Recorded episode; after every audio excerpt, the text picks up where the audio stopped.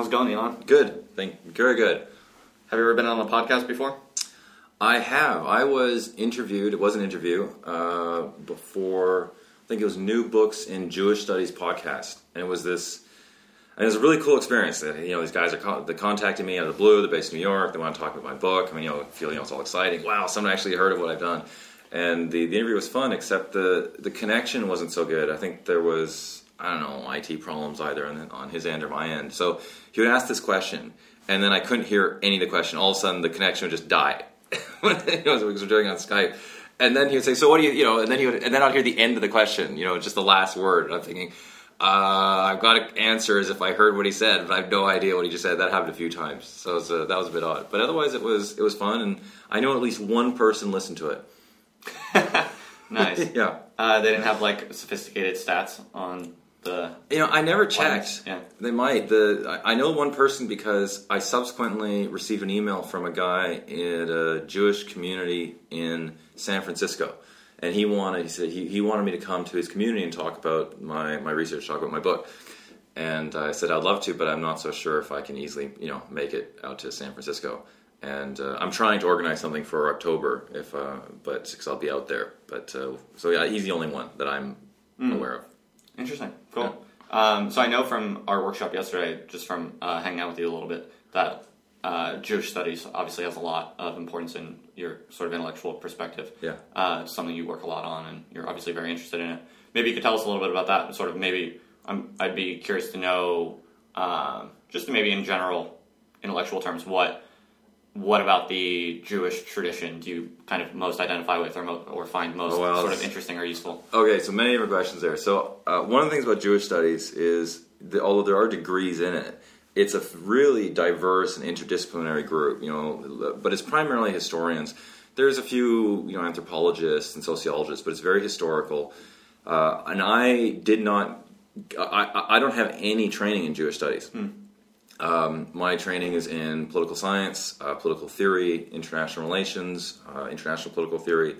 That's that's what I've done, and uh, I ended up kind of moving into Jewish studies because I became increasingly interested intellectually and personally and politically. I guess all those go all those go together with diaspora Jewish relationships. Uh, sorry, the diaspora Jewish relationship with Israel and that sort of work can fall into two different, I guess, disciplinary headings. One is Israel studies, uh, and the other would be Jewish studies.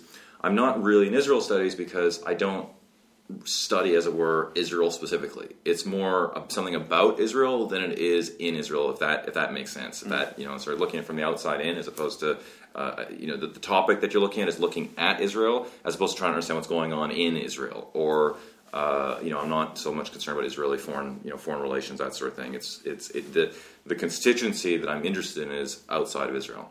So that meant Israel studies was never not really right, and and and sort of Jewish studies became became the, I guess, sort of the home. You know, it's one. Of, so I'm looking at journals, a lot of stuff. It's in, Jew, in Jewish studies, but I'm not a Jewish studies person. So I, I feel often when I go to you know, the one Jewish studies conference I've been to, the Jewish studies uh, seminar. Um, I was at one in Oxford. That was at. I always felt really out of place. You know, here's these people who know way more than I do about you know the Jewish tradition, and then I'll get to the second part of the question. But the Jewish tradition, most of them are historians. There was a rabbi who was there.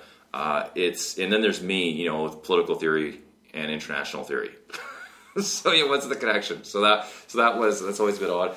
Um, the what what I, I guess what interests me in, in the Jewish tradition is a is a good question. Uh, I mean, I sometimes I wonder why is it that so many of the the political theorists that I've been most interested in are Jewish. I wonder if there's a, if that's just by coincidence or, or not. You know, if there's something else going on there. Uh, I mean, I've always been very, very interested in Hannah Arendt for a very, very long time, and and reading Arendt, and also when I read Levinas, and also quite a few of the Frankfurt School thinkers. But certainly, I think with Arendt, uh, when I read her, to me, it's just it's a, she's a Jewish theorist. I, I and I and I, and also to an extent, I would say with Levinas, and I mean Buber also, uh, who was did a lot of research on um, uh, Hasidim, I believe, as well as his uh, I guess his philosophy there's I mean she's just a very very Jewish Jewish thinker. I just see a lot of Jewish themes and and sort of a Jewish reaction to the world and a Jewish reaction to how do we deal and how do we make sense out of these challenges that are arising, you know, in the contemporary era. Uh, so, for in a sense, for me, Jewish content is it's very difficult to identify.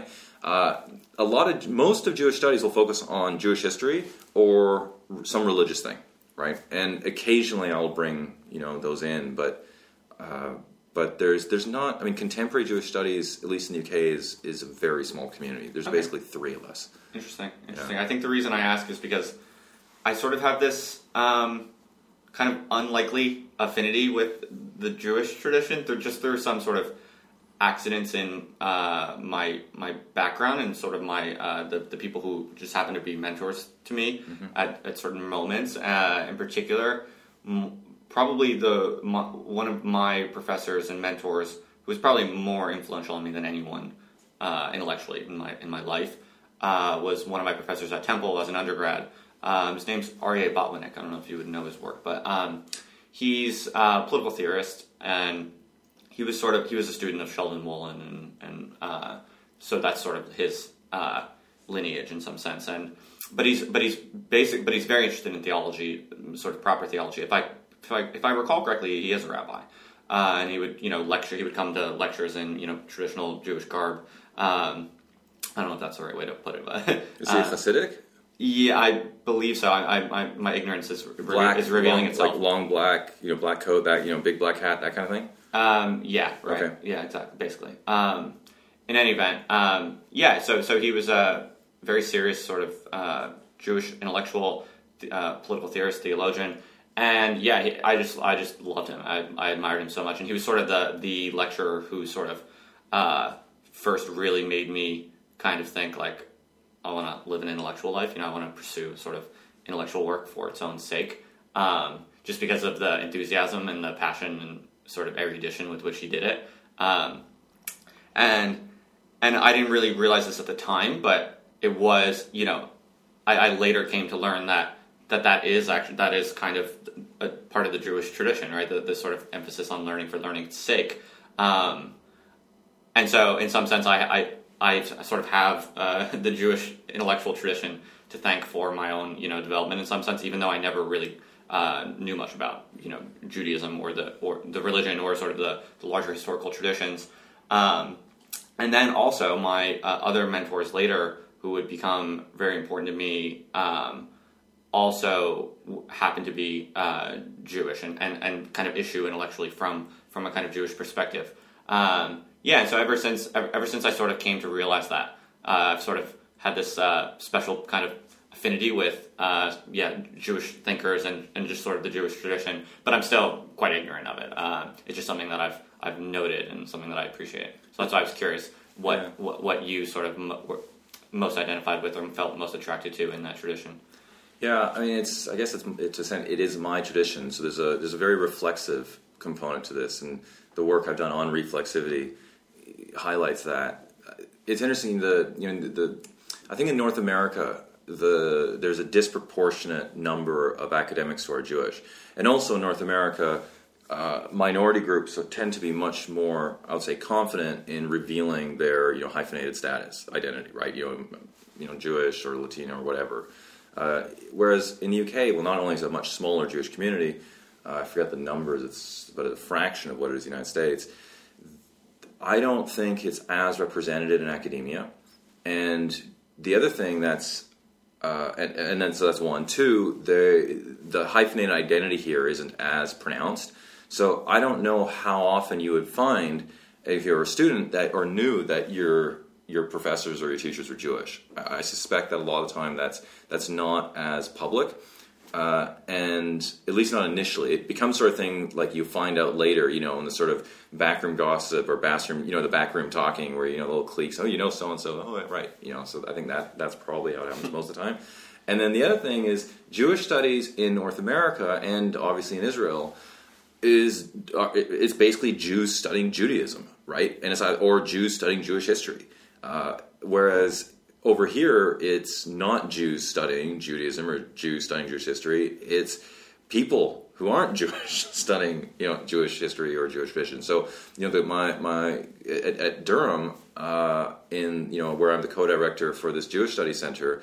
Uh, in, in, I think there's there's only two of us in this in, in the center's uh, in the membership of the center that are Jewish, and that's common in the UK and Europe, whereas in North America that's really unusual. Hmm. Hmm. Yeah, that is interesting. Um, yeah, so so I mean, we could probably just talk about issues and questions that extend from this uh, part of the conversation for the rest of it. Uh, but I don't necessarily want to pigeonhole. good. I don't want to pigeonhole us into you know a conversation only about Judaism and that's good. It's all Israel. good. Um, anything else on your mind, or what do you think about? yeah, yeah, Yeah. Um, well, yeah, like I said, just let it go in any direction you want. Um, w- maybe we might as well just jump into the. If it's cool with you, we just jump into even more controversial things. Okay. I, I actually I read your piece on uh, the open democracy piece on being a reluctant Zionist. Oh wow! Yeah, I wrote Yeah. that years ago. Okay. Have, have you moved away from that, or do you still? Uh, no, with that. no, no. Uh, you know, I got some. I think after writing that, it was either that or a related piece for Open Democracy. I got some, what, uh, some pretty vicious hate mail. Oh, okay. Yeah, I mean, the thing is, once you start commenting on anything about Israel, uh, you're gonna you're in the firing line. I mean, I've had some pretty brutal, pretty brutal correspondence, especially stuff that I've written in Haaretz. Uh, one one was really hard. No, sorry, it wasn't Haaretz. It was Ynet. Uh, uh, the, it was translated into Hebrew for Yediot Achronot. It's one of Israel's main newspapers, and I got some vicious, vicious uh, emails. The yeah, I, you know, I think the reluctant Zionist is is still very much, uh, I think, a- accurate. Uh, there, there's a guy in London named uh, Tony Lerman who used to be the, the head of the uh, let's see, I get this right, the JPR, the Institute for uh, Jewish Policy Research. I think I always forget. I know it's JPR. and always it's really embarrassing. But anyways, and he he wrote a piece, an op-ed for the New York Times not that long ago uh, and it's I think the subheadal the sub, the subtitle of it was you know the death of liberal Zionism, and I think there's so that what I was getting at and that idea of the death of liberal Zionism are, are, are parts of the same coin. That there's this increasing uh, difficulty with how, as a Jew, you're supposed to feel connected to a place that's doing and regularly doing bad things,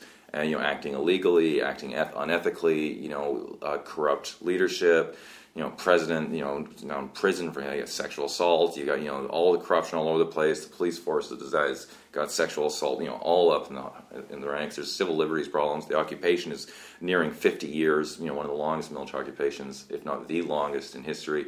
It's bad stuff, right? It's like you know more bad news from the Middle East. Um, but you know, you still sort of maintain this connection to the place, then yeah, you become a reluctant Zionist. Yeah, so I want to ask you more about that. I would, I would like to because I thought that piece was very thoughtful. I mean, I appreciated it. I, and I don't have extre- the truth is that I'm I'm I'm I don't have extremely strong or extremely confident uh, sort of uh, intellectual grasp of of what is obviously a complicated history uh, and political situation. I definitely have you know I definitely have the information that I have and the perspectives and, and, the, and the priors, if you will, that I that I have, uh, but they're not extremely sophisticated, and, I, and I'm aware of that. So I don't. I want to kind of ask you maybe some some interesting questions, but but if they seem pointed at all, it's I just want you to know it's it's in very good faith, and I'm and, I'm, and I, I thought your piece was very thoughtful. Um, so I'm I'm very keen to uh, really understand better um, your perspective because you probably could teach me things I, I don't know, and and and also I want to probably it's probably worth being self aware that. Uh, I don't exactly know who the audience of this podcast will be since it's not. I'm not releasing them quite yet. But I sus- my prediction is most likely it'll probably be kind of left wing types with whom uh, sort of pro Palestinian attitude is probably going to be highly correlated. Um, and and so th- and that is just to lay my cards on the table. That is kind of more or less what I have kind of been socialized into in some sense, uh, but also what I have kind of intellectually felt out for myself as far as I've been able to understand the history and the situation. Um, the, the attitude, as I'm sure you know, of course, I'm, I'm sure you've uh, rehearsed it with people many times. Uh, you know, the perspective, the general impression being that you know the the Israeli state basically oppresses the Palestinian people, who basically just want uh, you know to be able to live in peace in in their homeland, right? Uh, that being sort of, I would say, the conventional wisdom from uh, a, certain, a significant part of sort of the radical left, especially, right? Uh, obviously, I, I know it's not uh, strange to you uh, to hear that. I'm sure you've heard it many times before. But that being basically kind of uh, the attitude that that I t- I tend to basically have when I think about it in a not very sophisticated way. Um, but from what I know, and that being the position that a lot of people have, um, I it, it, I'm very interested in having a, a, an interesting conversation with a highly educated, thoughtful, you know, uh, reluctant Zionist. So so so given that as sort of the background, right? Um, in a, in a somewhat opposed but good faith way. Um, I wonder how would how would you sort of summarize the position of, of being a reluctant Zionist to someone like me and to and to my potential audience? yeah, I mean, I use the relu- the phrase reluctant uh, uh, maybe hesitantly. I think uh, I think that the probably the better term um, because I don't think there's a, a reluctance so much uh, more than a discomfort about policy hmm. is a uh, better term is uh, the one that Lerman was referring to when he talked about liberal Zionism. So, the, I mean, first, it's important to understand what, what this idea is of, of liberal Zionism, and be, because it's let me start again. It's it's important to understand what liberal Zionism is because it defines, I think, a lot of how diaspora Jews in North America, especially, have come to understand their commitments to to Israel.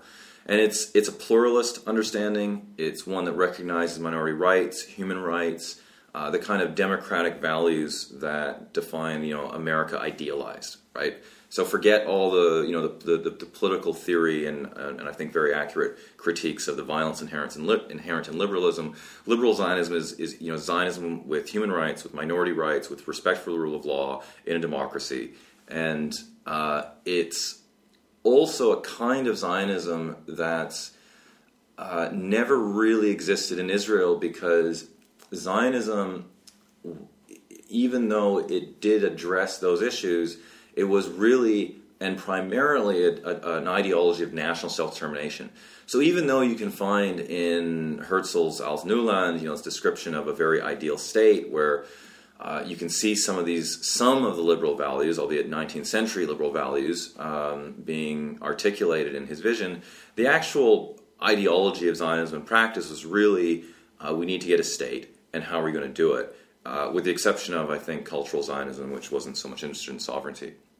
So, liberal Zionism is really how diaspora Jews who were in, in North America and left wing Jews in Europe who uh, were not going to move to Israel but wanted, uh, sorry, but, but felt connected to Israel.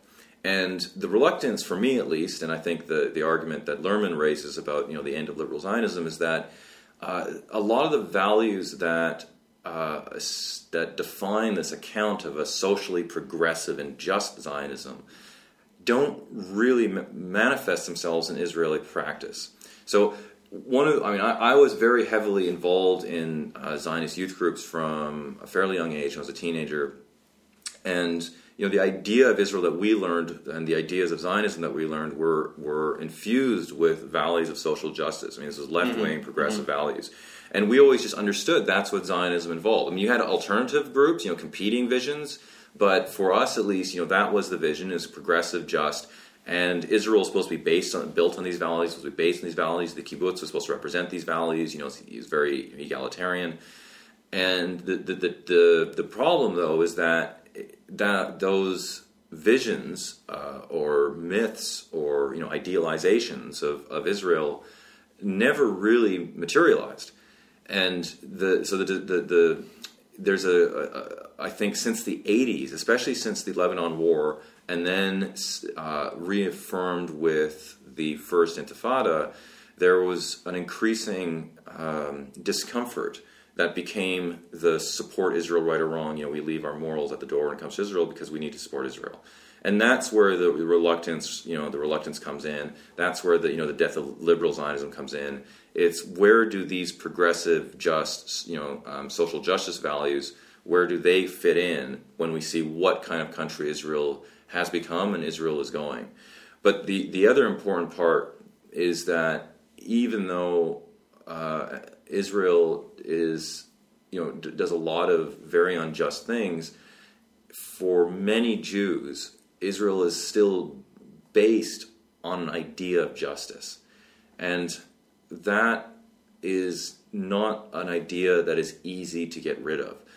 And it's also why criticisms, kind of black or white pro Palestinian criticisms of Israel, are so.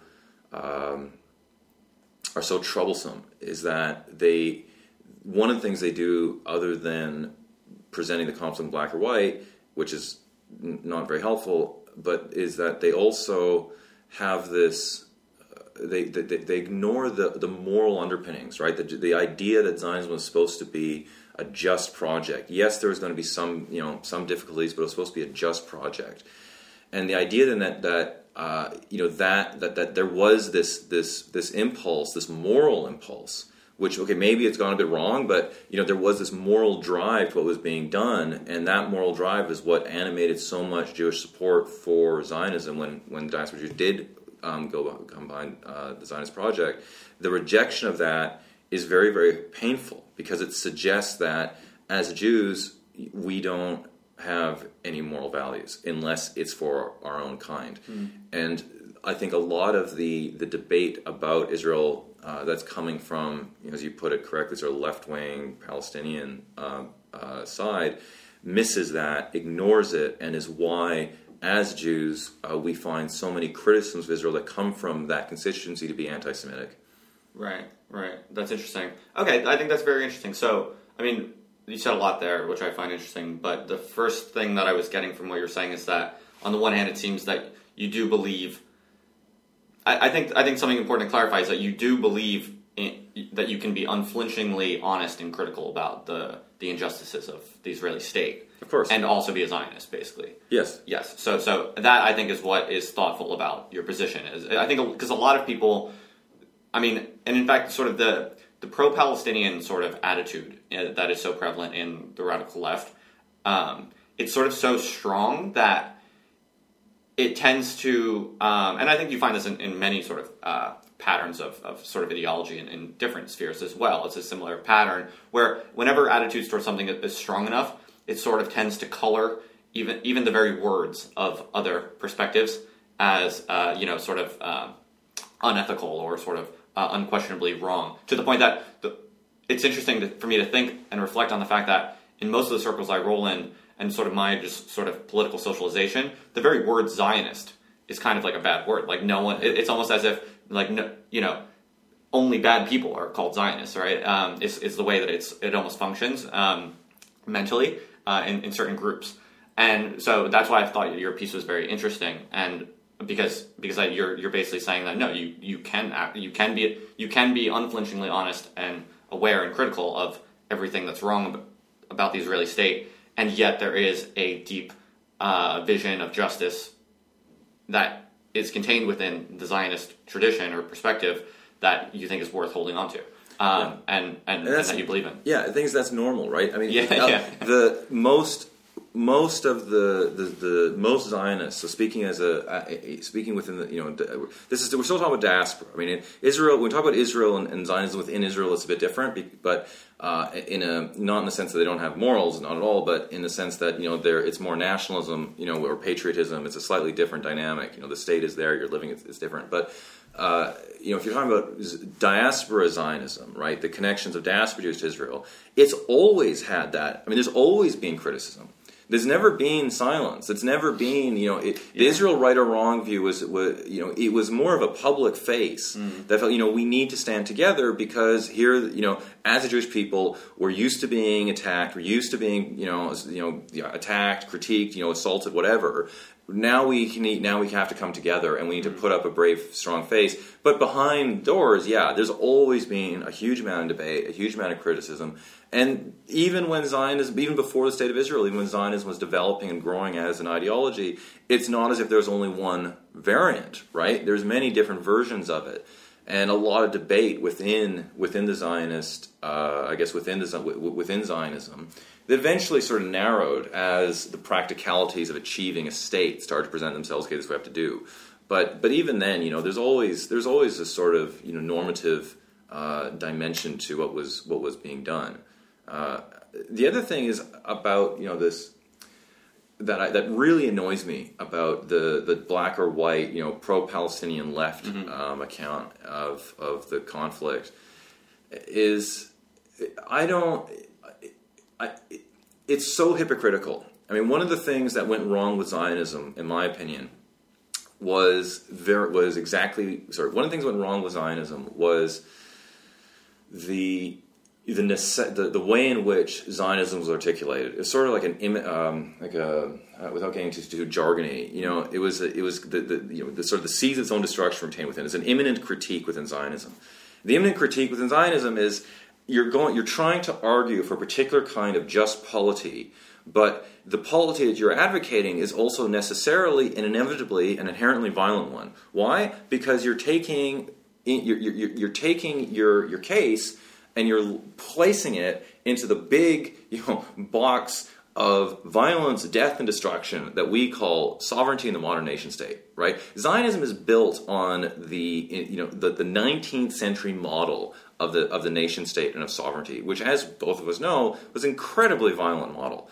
And that so so you could have all this justice, but once you start to do that, okay, we may st- still you know we have some good ideas here. We want you know we want to be a socially just people, you know whatever. But once we're going to do this, okay, we have to fight for it, and that's what Ari Shavit's book, My Promised Land, which is a bestseller and you know it's really popular in the diaspora. It's not even published in Hebrew. Uh, that's what that book is all about, right? Without the political theory part in it. The thing about the the thing that's missing that uh, it, within the I think the, the, the left Palestinian camp is why would they assume the Palestinians would be any different, right? They're still arguing for the same thing. Number one, and number two, it's not even clear what geography constitutes Palestine. You know, um, Rashid Khalidi's Rashid Khalidi's excellent book about the the, the uh, Palestinian national identity. It's quite dated now, and, and I met him briefly uh, years ago he his book pointed out the what could have been the boundaries of you know ancient Palestine in the sense of a Palestinian nation, which is fairly recent, right? The idea of a Palestinian nation is fairly recent. Uh, that's not to lessen its significance, but rather to highlight that the territory of it, right, can't be go. You know, you can't go back, you know, millions of years because you know people move and identification change and all that sort of thing. Mm. Uh, so it's fairly recent. It clearly doesn't reflect the boundaries of the contemporary Middle East, right? For a few reasons. One, it's it's it's relatively recent, and two, more importantly, the boundaries don't reflect anything other than the colonial ambitions, right? So, it's if you talk about what would be Palestine, chances are it would have to include parts of Lebanon, potentially parts of Syria, although that's not clear. But it wouldn't be it wouldn't be today's Israel and West Bank, uh, you know, today's Israel and West Bank or Gaza, right? It would be a different space. So there's this kind of odd irony that you have, in order to reject, in order to, to, to, to make the unequivocal Palestinian case for national self determination, you have to challenge, right, the rights of uh, Jewish national self determination uh, in a state that already exists, right? Um, you have to question not only Israel's territorial borders, but also the makeup of the Middle East and you also need to look at what the Palestinians have done for themselves.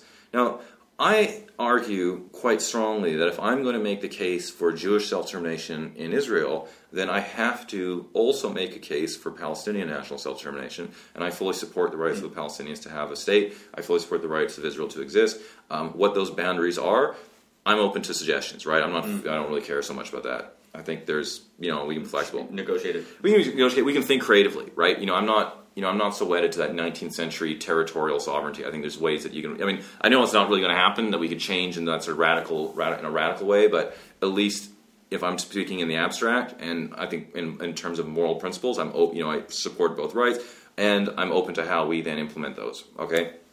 Um, but ignore so let's but let's look at for a minute the, the history of the what the Palestinians have done and they tried to over they tried to assassinate King King Abdullah, King Hussein's father.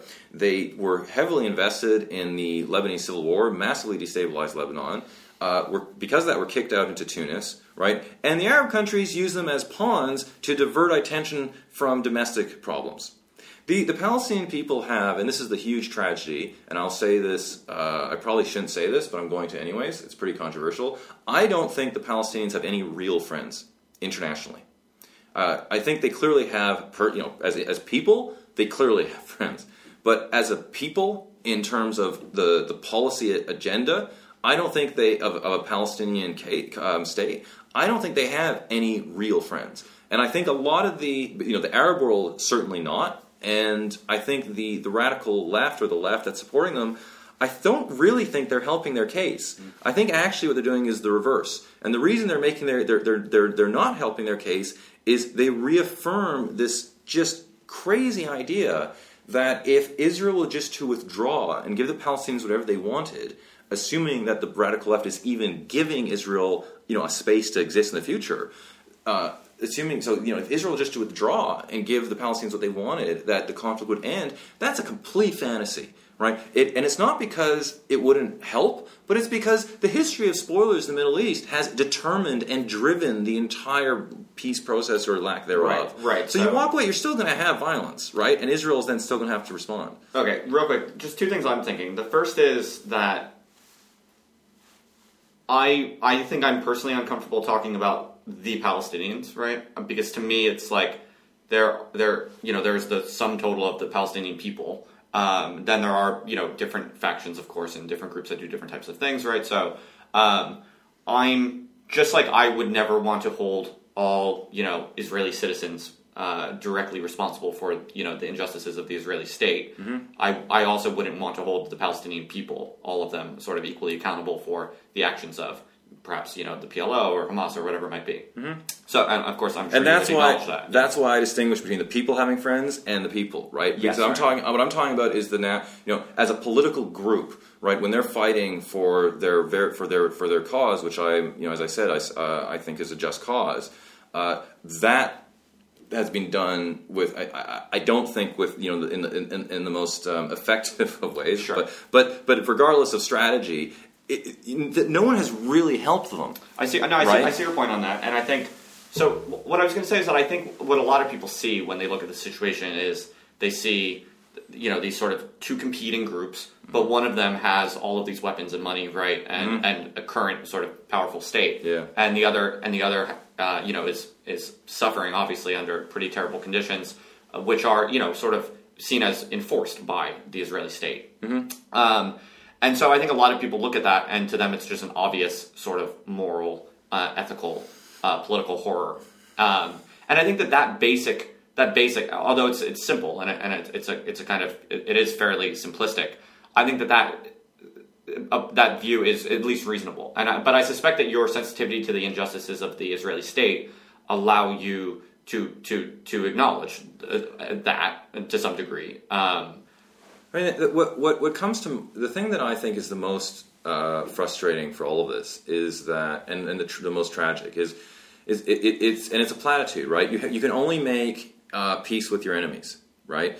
And the, the the thing here is that the Israelis and, or the Israeli state and the Palestinian whatever the Palestinian um, potential state that for them to exist, they're uh, they they're gonna they need each other, right? They're gonna have to work together unless one of them is going to be eradicated, right? And and I just refuse to buy into the logic that requires one of those peoples to lose their future and to lose their dignity. I, and I agree with that, but a lot of people see the situation and, and it kind of looks like the Israeli state is intent on the extermination uh, outcome. I think that the I think that the Israeli state I, I don't think they're intent on the extermination, although certainly a few within are. I think that the the the the, the let's put this way. I think the Israeli government, uh, not the not the state. Let's let's put it that way. I think the Israeli government, for quite a few years now, has come to the conclusion that it is more um, I don't know, want to say effective or more efficient to manage the conflict than to resolve it. That they've come to the conclusion that uh, they're not going to get a settlement that they would be able to pass with the current government, right? Or even for that matter, the past you know few governments. Not going to be able to pass in the Knesset. One. Uh, two, uh, the reason why it would be difficult to pass a, a settlement is that there would be have very difficult concessions would have to be made, particularly about Jerusalem, and uh, it would be hard to sell that to the Israeli public because what the Israeli public sees is the violence against them, right? Now, the thing is, and you see this in every country, it's always easier to see injustices elsewhere, right? So, for the Israeli public, what you know, yeah, the military does bad things. Yeah, there's questionable policies. I mean, no. but the things if you're living there, you don't see that. And it's not because it's hidden, it's because what you see is more overt, and what is more overt are the Palestinian suicide bombings, the shooting in you know markets in Tel Aviv, you know the stabbings, the driving into pedestrians, waiting at tram stations. I mean, that's what you see.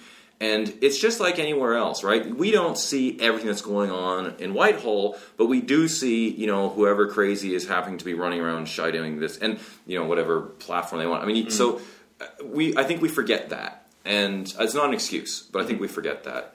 Uh, the, the, the, the, so so there's it'd be very very difficult to pass it. The other thing is, um, it, it's also not really clear if there is a Palestinian leadership that would be able to, uh, let's say, enforce a peace agreement. Right, the Palestinian leadership is very very fragmented. It's also largely corrupt, and the Palestinians. You made a good point about you know what is the Palestinian people. The Palestinians are at least a um, a three or four part group, ignoring the Christian Muslim, you know, division. Uh, well, um, di- um, cleavages. Well, that's not the right word, but the different, you know, diversity within. You've got Palestinians in Gaza, led by Hamas. They're having a very different experience than Palestinians in the West Bank, right? Ruled you know, by effectively Fatah, the Palestinian Authority. You've got Palestinian refugees, right, within the Middle East and then you've got Palestinian um, refugees who are living in the West, and all of them have got you know different agendas, different perceptions, different needs, and it's very very and any peace agreement in a sense would kind of need to bring them together, and that's very very hard when you don't have uh, you know a, a, strong and legitimate uh, leader who's who who they'll follow and who can also make the difficult compromises. Yeah, yeah, that's interesting. I think yeah, I, I mean I think I think uh, you know reasonable people can probably disagree about certain you know aspects of the uh, uh, obviously of the ethical or political situation, and I think so.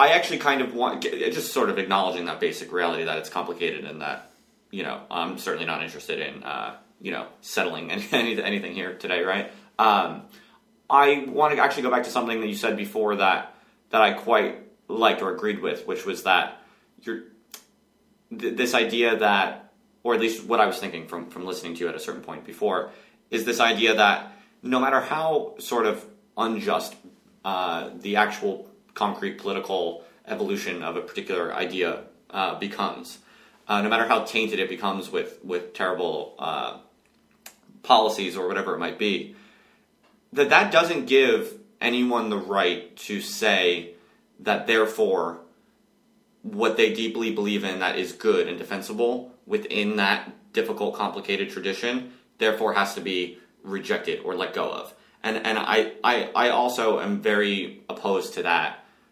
position, which is very common, I think, in the radical left on, on, on a lot of issues. It's not just, it's a sort of structure of thinking, uh, and in, in in which case the this is just one example of many, where it's like, you know, you often hear in some circles like uh, you have to like if you're an American, you have to hate America in some sense. Like if, if you don't hate America uh, and you're not sort of, you know, if you're not adequately self-loathing as as an American, uh, therefore you're unacceptably immorally uh, kind of participating in in you know the horrors of the American state or supporting it or shoring it up. Um, and I think that's wrong. I think not only is that wrong, but but I think it's it's it's violent and it's conservative in its in its own way because I think you can't there's this sort of left wing posture of sort of saying, you know, it's like the pattern seems to be like you seize on a particular sort of moral high ground that, that's like very obvious, right? Often very stark and simple, right? Um, whether it be the you know the obvious sort of uh, disproportionality between the power of the Israeli state and you know the the seemingly helpless of Palestinian people, um, or you know the the power of you know the American empire and you know the the seemingly helpless uh, uh, you know people around the globe who the American state sort of uh, dominates or whatever. You sort of seize on this sort of obvious and in some way undeniable uh, moral disproportion or horror, and, and and you and you want you want that to be a reason for everyone else to give up what is, for better or worse, their the nature of their community, the nature of their identity uh, in, in a deep way. And I just think human beings don't work like that, and they and they can't work like that. And you can't. Ex- people have the right to hold tight to what they believe in, especially when that constitutes their most fundamental community. Um, no, no matter no matter how much that idea or that or the or those ideals might be manipulated or uh, you know put to unjust uses by especially what tends to be people higher up in sort of the social hierarchy. Um, and I think that that is a, a very sort of systemic kind of thought problem uh, and kind of behavioral uh, problem, in, in, especially in the radical left. Because what it does is it actually ends up pushing, uh, pushing people away and pushing people further and further into precisely the, the kind of insular, polarized, um, antagonistic uh, postures that I think people on, I, I would think uh, people on the radical left want precisely to uh, transcend and, and kind of uh, does that make any sense? It does. I don't think they want to transcend it because it's so rooted in who they are. You know, it's the kind of save the world types. It's and it's this black or it gets back to the, the criticisms I was making earlier about the black or white uh, approach to the conflict. It's you know I've got the I've got morality on my side, you know. Yeah. Uh, you know, uh, this holier than thou attitude that comes with that, and anybody who doesn't live up to my standards is a failure. And not only, but because they're a failure in such absolutist moral terms, they effectively become kind of a lesser human being. And it makes it really easy then not just to attack their values and their views, but also to attack them as a person. And and uh, you know, I've had, yeah, I think you're right, and I, it's it's, uh, I think it's actually really ugly as well, and I think it's really unfortunate that. Um, you can find that kind of uh, you can find that that attitude on people who you know are trying to at least in their own mind or are, are trying to make the world you know a better place you know fight right. for justice it's but it's, I'm, I'm I'm very fascinated by how that is I think one of the the key mechanisms whereby the the unjust status quo is reproduced in some sense I mean I think about this in, mm, in yeah. right now in relation to uh, the Donald Trump phenomenon in the U.S. Mm-hmm. and there you know the radical left and in, and the left in, in some sense more generally has for a long time you know basically treated poor white you know poor white educated uh, men especially as just sort of throwaway people like they're bad people they're they're they're they're racist they're sexist they're nasty people um, I mean, you know people don't obviously don't say that but that's how that's how you know people who are now you know supporting Donald Trump um, have been rejected and kind of devalued by sort of the the in, the inherent sort of ideals and uh, values and just ways of thinking and ranking people and types, especially by yeah. uh, morality that is popular on the on the left and the radical left, especially. And so it's like the fact that the fact that you know uh, uneducated white men are sort of surging in support of Donald Trump and, and are and are being quite successful and powerful with it at this point. To me, it, I actually think the left is quite responsible for that because we have been treating these people as anathema. We've been treating these people as anathema for so long, but in fact, all they're really doing is what all people do, which is trying to make the best out of the world that they are given and trying to basically uh, live whatever live the most sort of full identity and uh, kind of you know coherent existence that they're able to salvage from you know the situation and the environment that they that they have, right? And I think the attitude where we sort of we have our sort of intellectual ideals and our judgments and our morals, um, and we look out at the world and we look out at other groups and, and people, and we kind of judge people based on what we think the morality of their identity or their community or their their, their tendencies tend, tends to be. It is it's actually a way of saying we would rather be left to ourselves to feel moral and we actually want other people to continue going on in ways that we find abhorrent, um, as, as if just because it makes it's easier for us to process or something like that. But we actually, we actually, in doing that, we actually sustain uh, and are constitutive of precisely these these sort of uh, negative uh, attitudes or behaviors that we pretend to be opposed to. Yeah. And that's, I think, a fundamentally common uh, disingenuous uh, attitude, especially from the left. Uh, if you can if you can tell, I'm sort of you know I am I'm I kind of uh, I sort of roll on the on the radical left, and that is ultimately where my attitudes and ideas find I think the sort of the most useful outlet and the most useful vocabulary. But as you can tell, I'm, i have a lot of sort of uh, there are a lot of things about the left sociologically that I think are really perverse, and that's and this, that's kind of what I'm thinking about. I think also the what you're yeah I agree I agree entirely with what you're saying. I think that and also having rolled in those circles in the past, I think that there's also a, a, part where you know you need to have those you know uneducated you know others uh, that helps give you a sense of superiority. It's the vanguard, right? It's the elitism of you know the Mensheviks. We're the, you know we're the elite. We'll do it. We don't need the masses. And um, was it, was the Mensheviks? They were the elitists, right? It was the Bolsheviks? Anyways, it's been a while. I think it's the Mensheviks. Uh, anyways, it was Lenin, right? It was the elitists that we. It's been a long time since I did Russian history, but it, it was the elitists, right? Who who who are the vanguard, and they're the ones who. Uh, you, know, you know, you don't need the rest, right? You sort of look down on them. Similar with you know the way Marx treated um, um, uh, Engels, right? Similar kind of dynamic, and uh, I think they sort of, it's it's yeah it's it's perverse. I think you also in the UK you're finding the similar the exact same thing happening with UKIP with the Labour Party, and you know when you play this, you know we'll know the results of the referendum, but.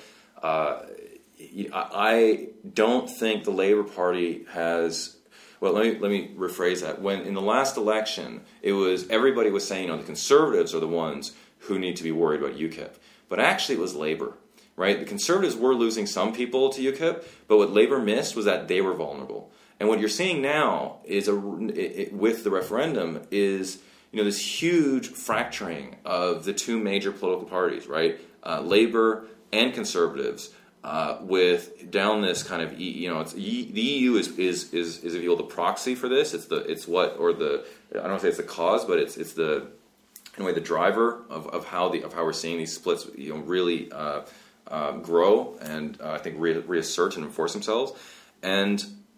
You, so, and, and, and it's coming down this kind of right wing populism, right? That that Farage has been able to exploit for quite a few years, and now that you know, the snake oil charmer that's otherwise known as uh, Boris Johnson is managing to, to leverage for his own personal ambition. And Gove, right? Uh, you know, these are guys who are saying we're sick of elites. They are the elite, right? Uh, much like you know Trump, and it carries currency. The exact same thing has happened in Austria, right? Where you had the presidential election. I was there the when they were having them, the first ones, not the second, not you know the the, the second round, but uh, and as the, you know, you look, it's the exact same thing happening there. The major parties are you know fracturing.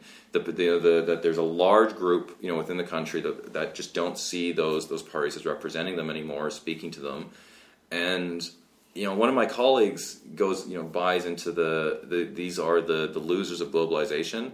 I think he's right. I think there's part of that which explains this kind of shift in that you know the Trump or the you know the the, the UKIP Brexit thing. Um, the thing is, though, that uh, when in the '90s, when so I was, you know, I grew up in West Coast of Canada, right? So you know, uh, you know radical left, whatever. Clearly, a left wing community by and large, uh, and the battle in Seattle, which was happening during uh, like a week before final exams. So I, you know, being very studious, didn't go. One of my some of my friends went. One of whom never graduated, so I think I made the right choice. But uh, uh, the battle for Seattle. What was the argument in the '90s for against globalization from the left? It was reaffirm the state, strengthen the state, right to protect workers' rights, right, and that will stem the tide of you know the neoliberalization of the market. That only the state can do it that was some of the argument. That was the, sort of the, the more trade union side of it, but there was definitely a significant sort of radical anarchist contingent yeah. that was saying basically smash it, smash everything, but forget them. And I, you know, I mean, I, I know the group, but they, you know, the the the, the one that was I think had greater currency, right, just in terms of demographics, was strength in state, right, because the unions were involved. Yeah, and it definitely at least media voice, right? And media that, voice. That's the only kind of argument that gets airtime. Yeah, uh, because if yeah. you're breaking, if, if your whole view is just smash everything, you're not going to get very. To be fair, to be fair, the smash everything, uh, smash everything is sort of shorthand for what can actually be more sophisticated arguments and perspectives. So I, I which, to which I'm actually quite sympathetic. But right, but but go on. Yeah. Okay, yeah. So I'm not saying those are the only voice, sure. but that, that was a major one. I think yeah. we can agree on that. So or a, a, sure, the trade union one, the statist one, yeah. yeah. And you even, I mean, you know, I think you you, you got you know you got Naomi Klein on your shelf, and you know, there's this argument with you know within that side left that we need to you know we need to protect, and it's either it's we need to protect our community, and it usually comes down to some kind of territorialized yes. defense mechanism, right? And that was the same argument on the right. Right, right. So you know, it was. I mean, obviously they had different understandings. You know, the content of it. Yeah. But the the general structure was the same. And I think because, and that was where you got. The, that's where the third way came in, right? That's where you know Clinton and you know certainly Blair, who I think now is rightly a pariah, but but mm-hmm. you know that's where they came in. And I heard Gordon Brown speak recently in Newcastle, uh, the former prime minister, and and he was also still speaking that kind of way that that. Uh, but in but he he modified it a bit.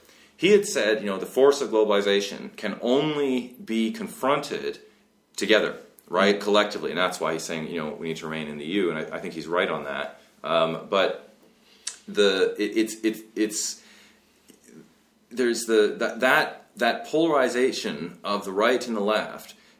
Um, sorry, not the polarization. The arguments of the right and the left that effectively are about strengthening some kind of territoriality as a response to just never really worked.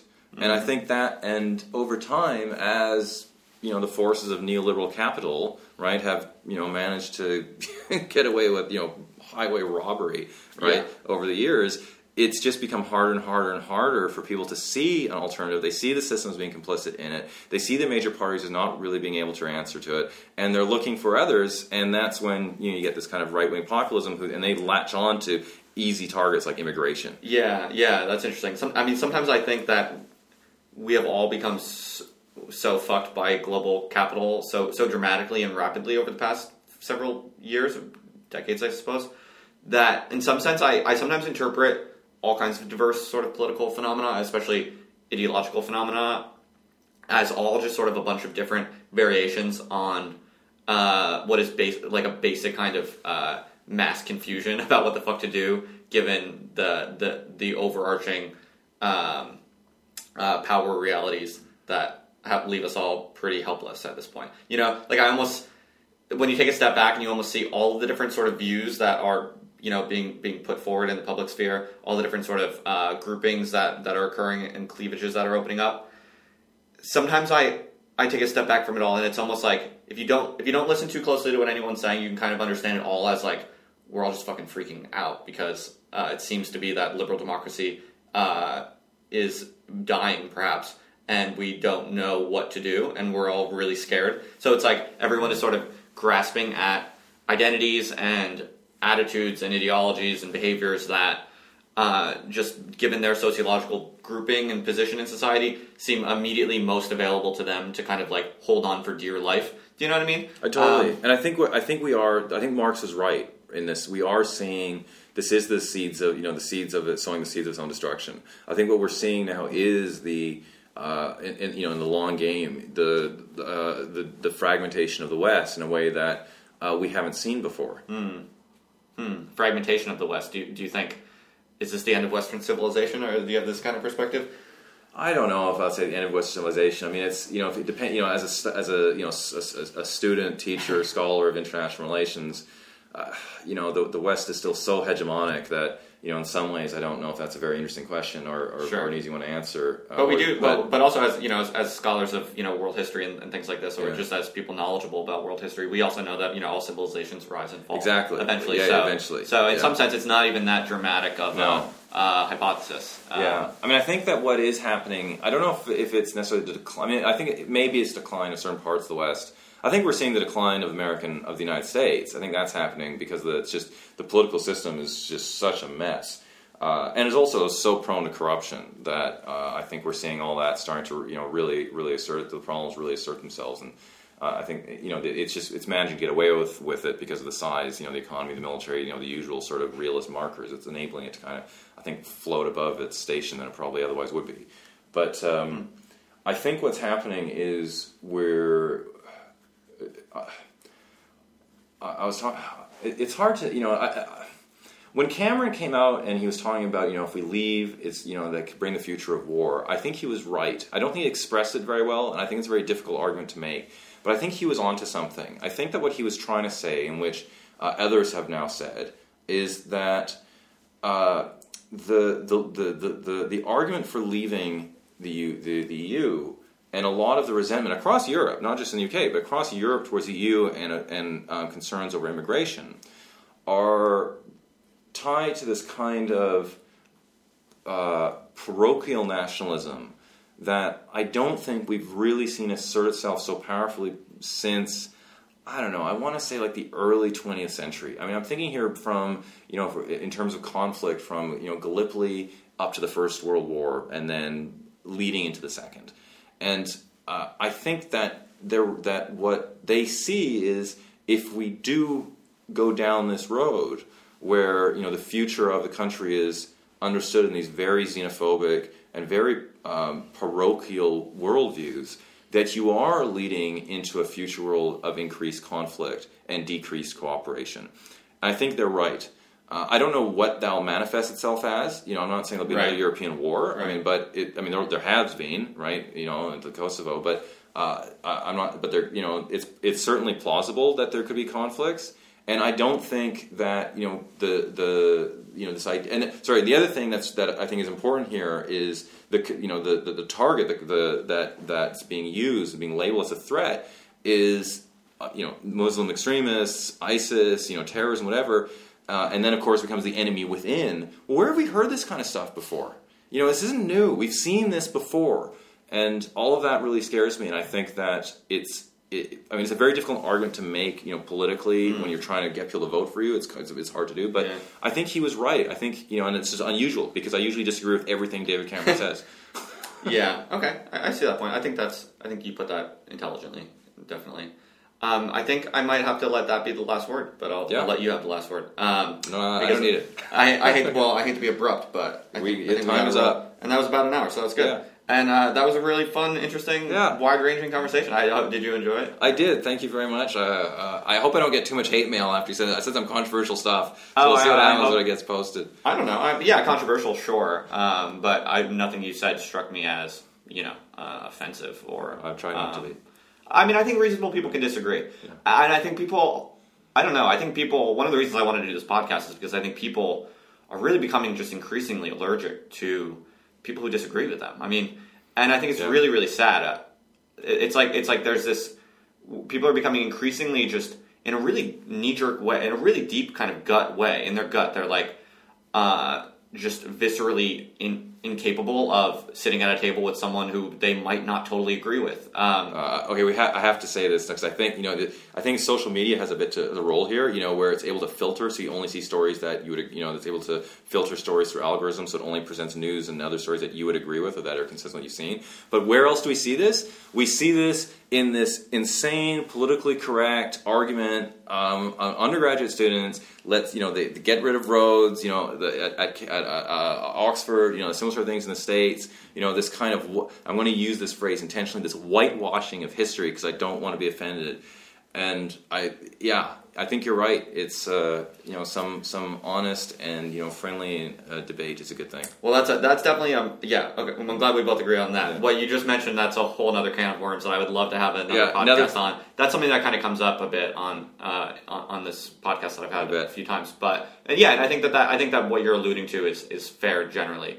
I think I'm I'm not so qu- I'm and I'm not, I'm not saying you're doing this, but I'm not so quick to sort of poo poo all of it. Hmm. Um, but I but I do agree that there are certain dynamics in sort of contemporary culture that you were kind of pointing to that are uh, more troubling than, than promising, think- especially if, even Yeah. from what even from sort of the radical left kind of liberationist perspective.